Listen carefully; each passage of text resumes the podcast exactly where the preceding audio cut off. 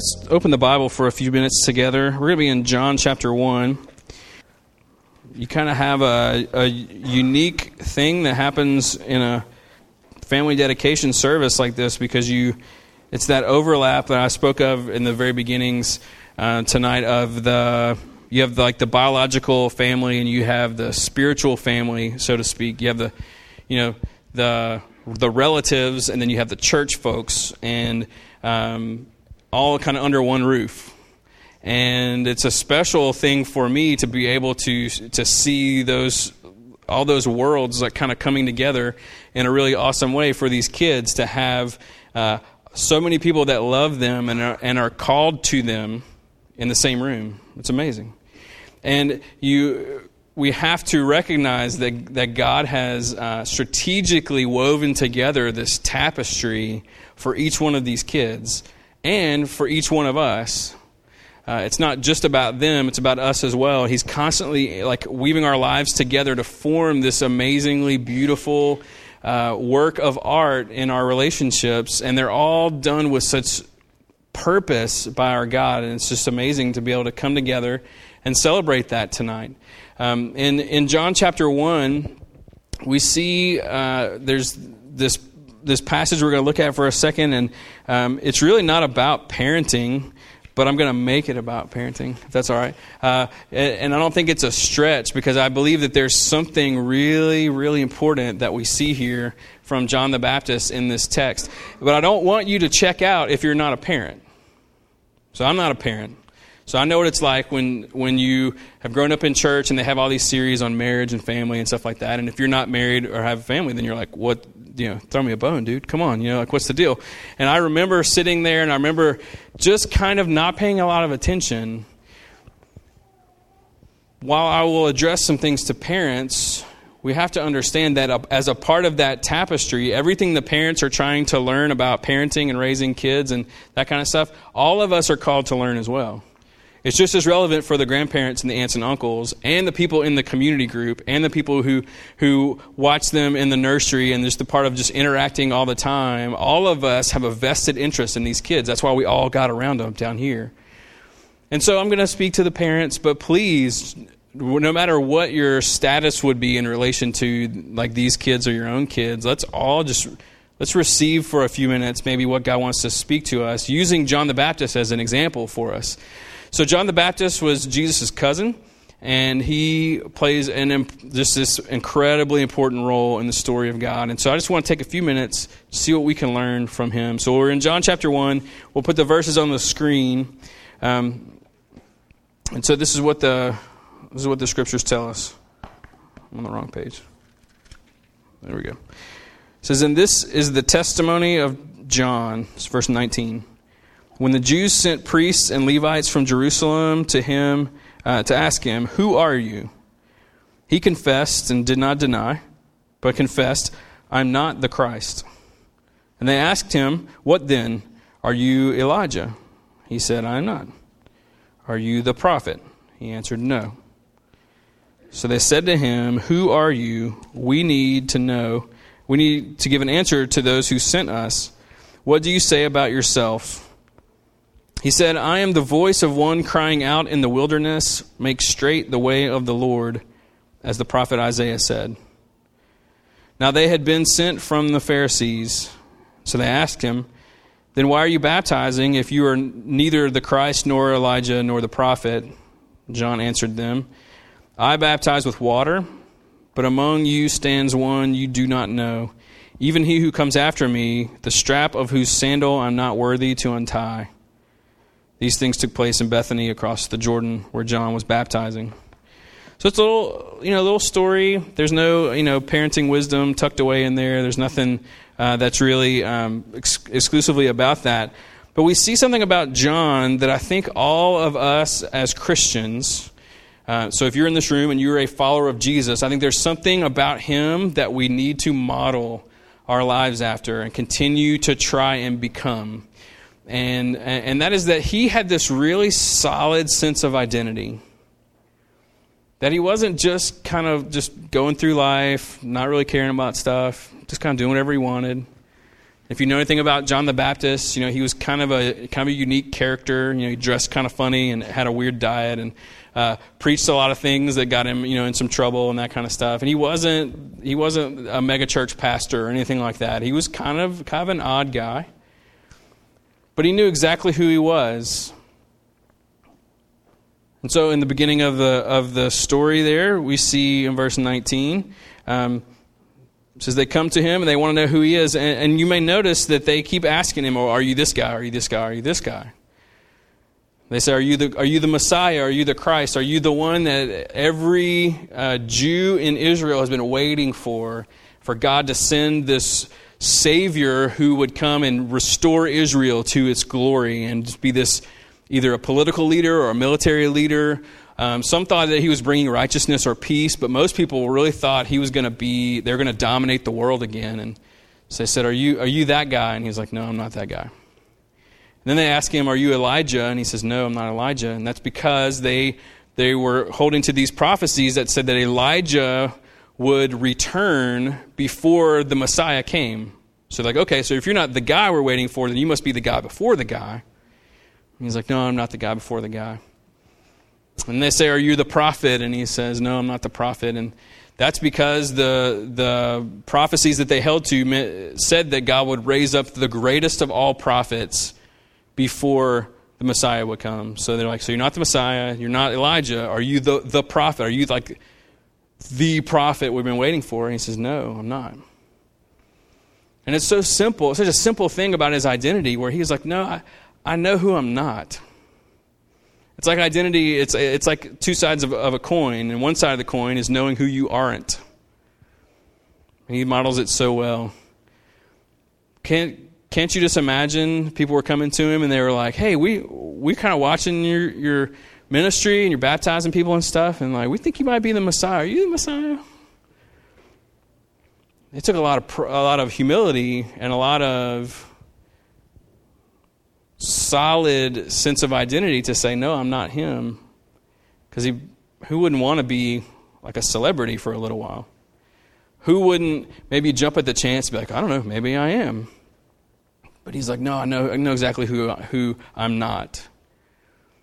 And that's such an important thing for us to always know who we aren't. And parents, uh, listen to me. You, you need to know who you are not in relation to your kids. You are not your kid's savior. And you're probably like, oh, I know that. I know that. no, no, no. I'm not even talking about like saving them like in a sense of like the salvation of their souls. I'm talking about you're not their like you're not their everything in life kind of savior. You're not their fixer, you're not their healer, you're not their shepherd, you're not their the fountain, you're not the source of all goodness and everything. You're not God to them. But you're going to want to be, aren't you? You want you want that so much. That that tie that you have to them, you're going to want to be their everything. And they're going to want you to be their everything sometimes. They're going to want dad to make it better. They're going to want mom to help and to fix it. And they're going to, they're going to want some of that stuff. And there's a part of you that's going to want to give them something that they're asking for that's not in your wheelhouse. It's not who you are. I'm not saying if your kid comes in and they're crying, they, they want to jump up in your lap, you should be like, nope, it's not what I'm here to do, kid. Uh, you, you do that. You, you be with them, okay? That's not what I'm talking about. I'm talking about those deeper things. I'm talking about the, the kind of person that you want them to be. I'm talking about those deep, deep ways where they're looking for they're looking for their creator and you're the closest thing that they have especially when, when they're real little and they start to get older and older. You're the closest thing that they have and you need to play that role but you don't need to overplay that role.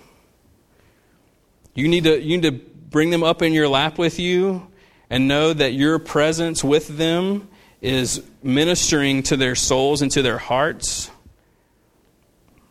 and that that is supposed to be this reminder that God is near to them as well, that God is compassionate with them as well. that God cares when they fall and they like scrape up their knee. He cares about them when they failed a test. He cares about them when they got broken up with. He cares about all those things, right? He cares about them, and you're there to play a role, but it's got to be the right role. You have to know the story well enough to know where you fit into it. And grandparents, and aunts and uncles, and cousins, and community group people, and church members, we got to know the same thing.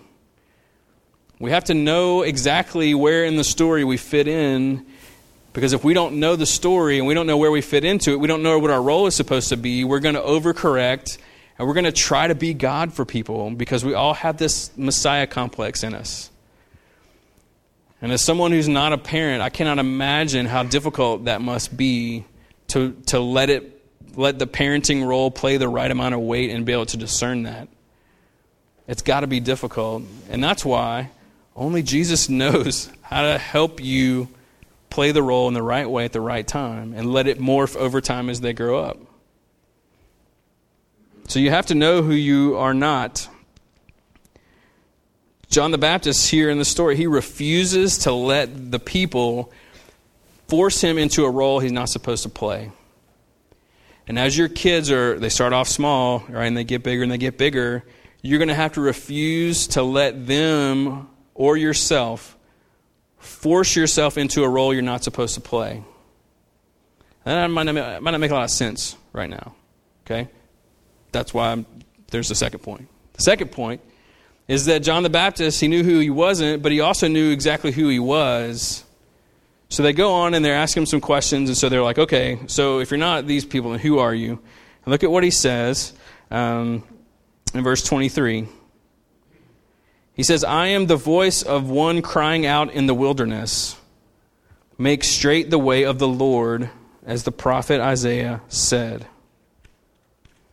I'm the one who's crying out in the wilderness to make straight the way of the Lord. The other side of the identity coin, there's one side of it is know who you aren't, and the other side is know who you are. And so John the Baptist understood the story, and he understood his job was to come before the Messiah and get everyone's attention to point them to him, Jesus. He knew his job was not to get everyone's attention focused on John the Baptist, it was to get everyone's attention and then redirect it to Jesus. I don't know how familiar you are with the history of hip hop. Uh, I'm clearly an aficionado in the in the subject. Actually, I've read up more than a, more than you would maybe think, and I learned something several years ago, and I have keep I've just kept reading because reading on it because I'm fascinated by it.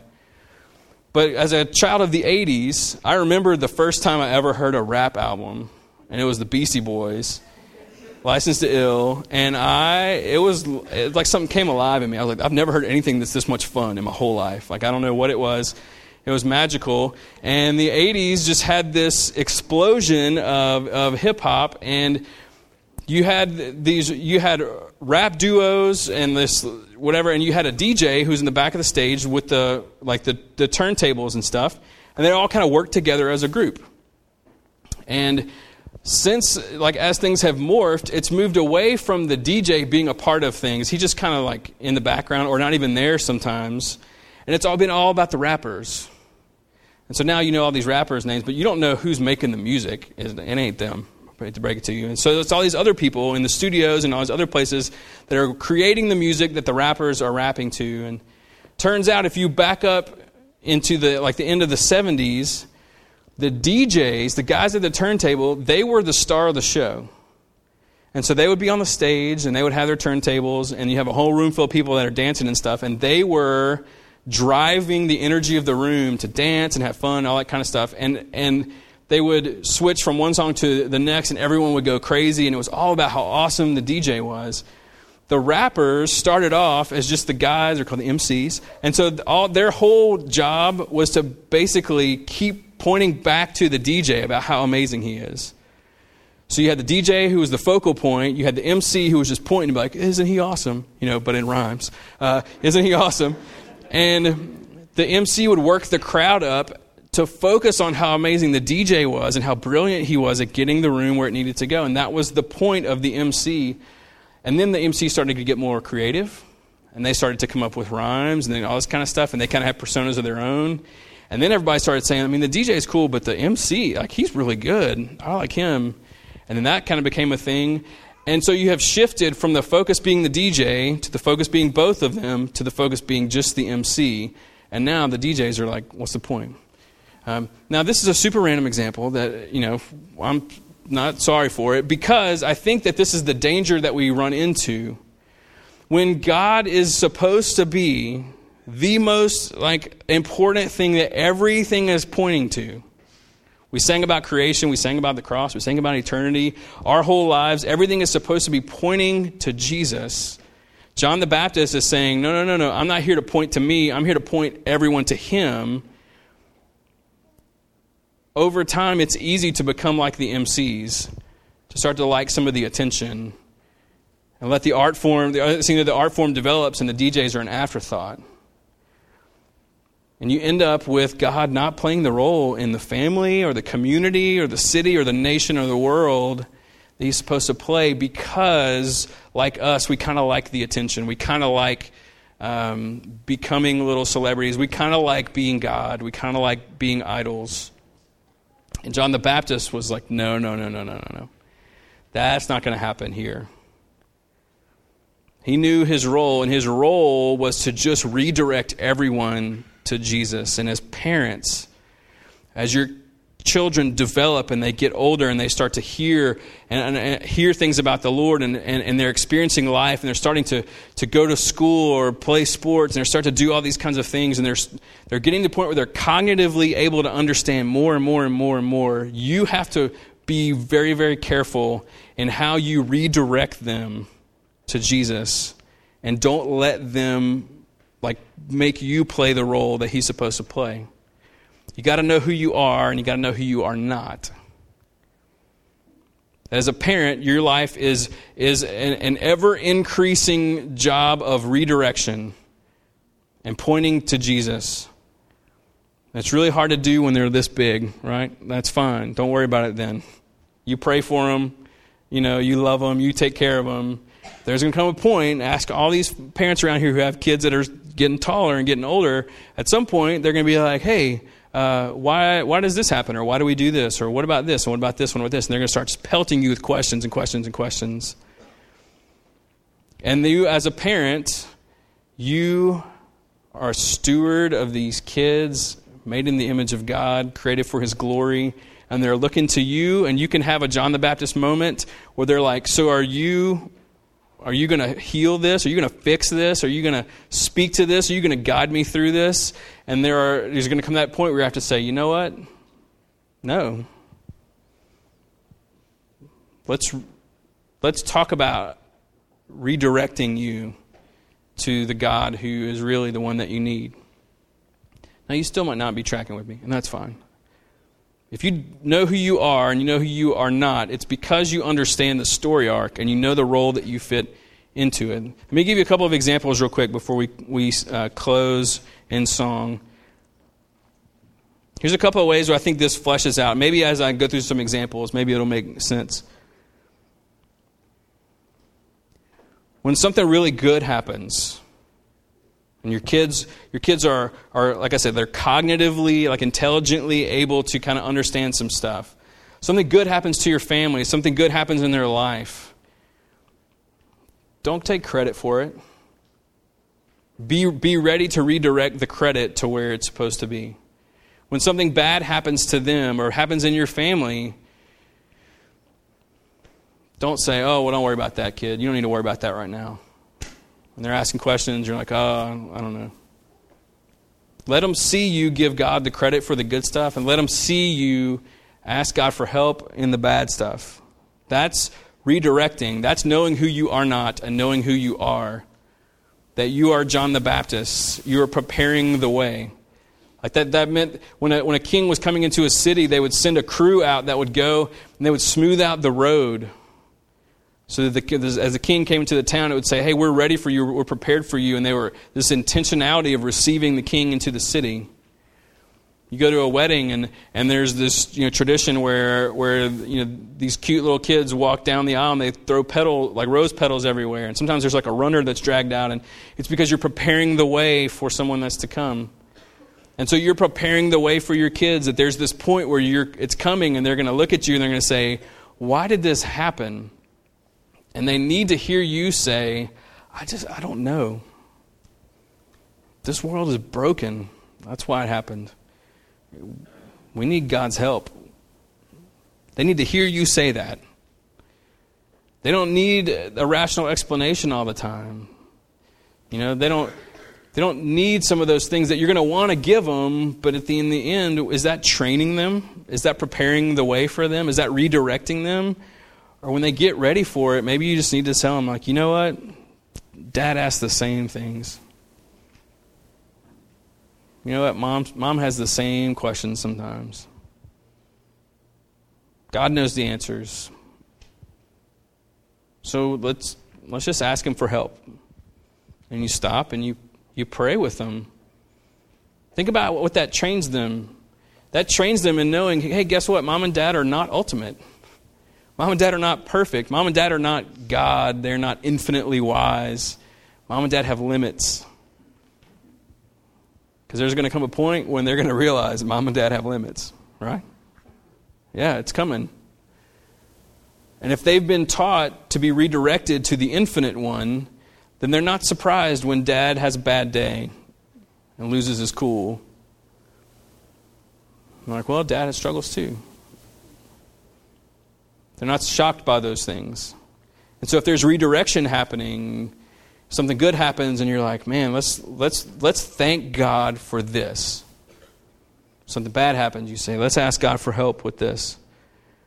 Praying with them is amazing. Pray with them. They're going to learn to pray by hearing you pray. That's how they'll know. They're not going to, they're not going to learn to pray coming into church and hearing this guy pray. It's not going to happen. Now, I think they pick up on some stuff, don't get me wrong, but they will learn to pray the way that you pray. They're going to hear you, they're going to mimic you. You ever heard a kid pray and at the end they say, Jesus' name, amen? You think they know what that means? No. But that's how everyone else closes their prayers, right? So they imitate it. You're redirecting them. Praying with them and for them is amazing. Let me encourage you to try this. Include your kids in the things that you're praying for. Like if your family is like trying to discern something, trying to make a decision, uh, you need something, uh, something good has happened, something bad has happened, whatever, include your kids in it, even if they don't understand what's going on. Here's an example. Right now, our church is praying for the next couple weeks about starting a mission church in Zachary. People in Zachary, get your kids together in your house as a community group, whatever, and say, This is what we're praying about. And don't worry about do they understand? Do they mean it? Is it sincere? Whatever. Doesn't matter. Say, This is what our family is. We're trying to hear God speak to us and say, you know, one way or the other, that kind of thing. And they might fidget, they might fall asleep. It may be a, like 12 second prayer, whatever. Those kids are being redirected and understanding like the families are not deciding this, the church is not deciding this, Jesus is deciding this, and so we're going to ask him. It's training them up, it's redirecting them, it's cultivating something deep in them. It's knowing the role in the story and knowing knowing like where your children are in their developmental stages and saying I'm just gonna, we're going to redirect them to Jesus as, as early as we can and as often as we can. So include them in the things that you're praying for. Humble yourself. If you if, if dad comes home, has a bad day, and just loses it, sit your kids down, confess it, apologize to them, bring them into your own brokenness, bring them into your bad day. It teaches them, it teaches them the deep things. It redirects them and knowing, you know who never has a bad day? God. God never has a bad day. God never loses his cool like dad did today, like mom did today. Tell them that you're sorry. You ever had your parents confess something to you and tell them you're sorry. I mean, it goes so far. It shapes something in them that's so important. You don't have to be the hero. Like you just you can't. That's not what you're supposed to do. There's one hero in the story, and it's not dad, it's not mom. Just one. Submit to authority. Like let your kids see you submitting whether that's at work, whether that's a government thing, whether that's the Bible, whether that's the church, whether that's the family, however that works, they need to understand that we're under this covering. That parents, you don't get to just go do whatever you want to do. Your kids need to see that. That sometimes submission is joyful and it's easy, and sometimes it's just terrible, you know? But they need to understand that. These are all kinds of things. Working on your marriage, equipping your kids, not just instructing them. Not just telling them how to think about something, but helping them learn to think. Those are different. When you know your role, you're like, okay, this is what I'm here to do. And then as your kids grow older, you say, okay, our role is changing. It's morphing. It's, it's becoming something that it used to not be. So we used to, we used to handle things like this one way, and now we're going to handle it this way because our kids are getting older and they're able to grasp more. And hopefully they get to be teenagers, you know, and they, you know, maybe they get a boyfriend or a girlfriend and they, they get dumped and they're sad, but they're not destroyed because their identity has been founded in something that is indestructible, you know. The grades, yeah, you, you want to make good grades, you want to work hard and, and all that kind of stuff, but like sometimes you just do bad on tests and it's not the end of the world for your kids to get to the point where you're like, man, that's, that's a bummer because I worked hard on that. But they're not just like a puddle on the ground, you know, just like freaking out because their identity is not found in that. It's found in the right things. You know, I could keep going and going and going, and I kind of would like to, but I'm gonna I'm gonna wrap it up here. Um, those kinds of things. That's what I'm talking about by redirection. Is as your kids grow up, you're you're in touch with where they are developmentally, and you're able to say, uh, "All right, we need to start we need to start explaining some more things. We need to start praying differently. We need to start answering some questions uniquely. Um, we there's a there comes a point here at, at Living Hope when when kids they're they're stop they're stop, stop being over there in the nursery and stuff during the service and they're in here and and we uh, normally we take communion every week and uh, you have kids who are like they're they want to take it you know they're like can I can I you know can I go down there too? And and parents always every single parent struggles with like at what point is it okay for your kid to get in the communion line and take the body and the blood of Jesus? Like at what point does that happen? You know and me, I'm like, as soon as they want to do it, go for it. You know? If fully understanding communion is a requirement to take it, no one would ever take it. You know? But they're like, no, this is what we do. This is what we do. This is what we do. And their understanding will deepen and it will grow. And it, but if you don't know the role in the story and you're, you're letting them make you into God or you're making yourself into God and you're playing this weird role, you're going to end up like those MCs who have eventually pushed the DJs right out of the business. And that's not who you want to be. We should all know who Grandmaster Flash is, but we don't, and that's a tragedy. And at the end of the day, you want your kids to know the goodness of Jesus. They came to John the Baptist in this story and they said, Hey, are you this guy? And he said, No, I'm not the guy, but I know who the guy is, and that's who you need. He's like, You don't need me, you need, you need him. That's why he says, as he closes them out, he, he said, I baptize with water, but among you stands one you do not know. Even he who comes after me, the strap of whose sandal I'm not worthy to untie. He's saying, Look, if you think, you think I'm something, you ought to see this guy. You ought to see him. He's who you need. And parents, extended family, community group, church family, that's what we are for everyone around us. We're saying, you know what you really need? You need Him. Do you even know how great He is? Do you even know how good He is? Do you even know His grace? Do you even, if you had a clue, oh man, it's going to be amazing. He's the best. That's, that's what we're going for, is you want your kids to love you as dad, as mom, as grandma and grandpa, and whatever their title is, whatever you, you want them to love you so, so, so much.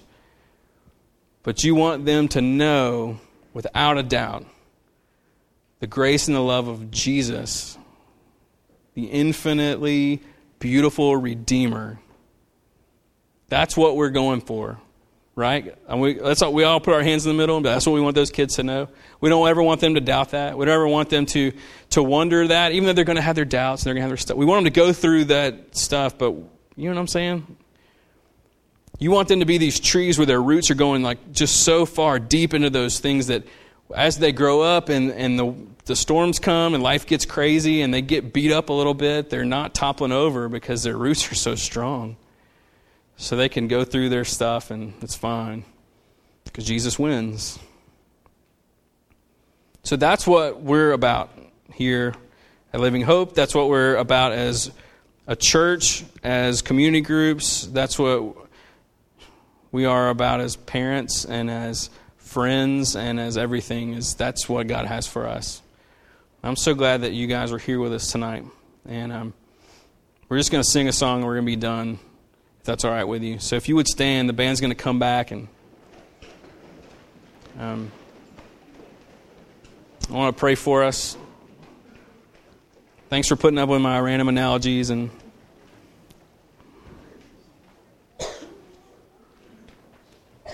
Jesus, uh, I'm so grateful.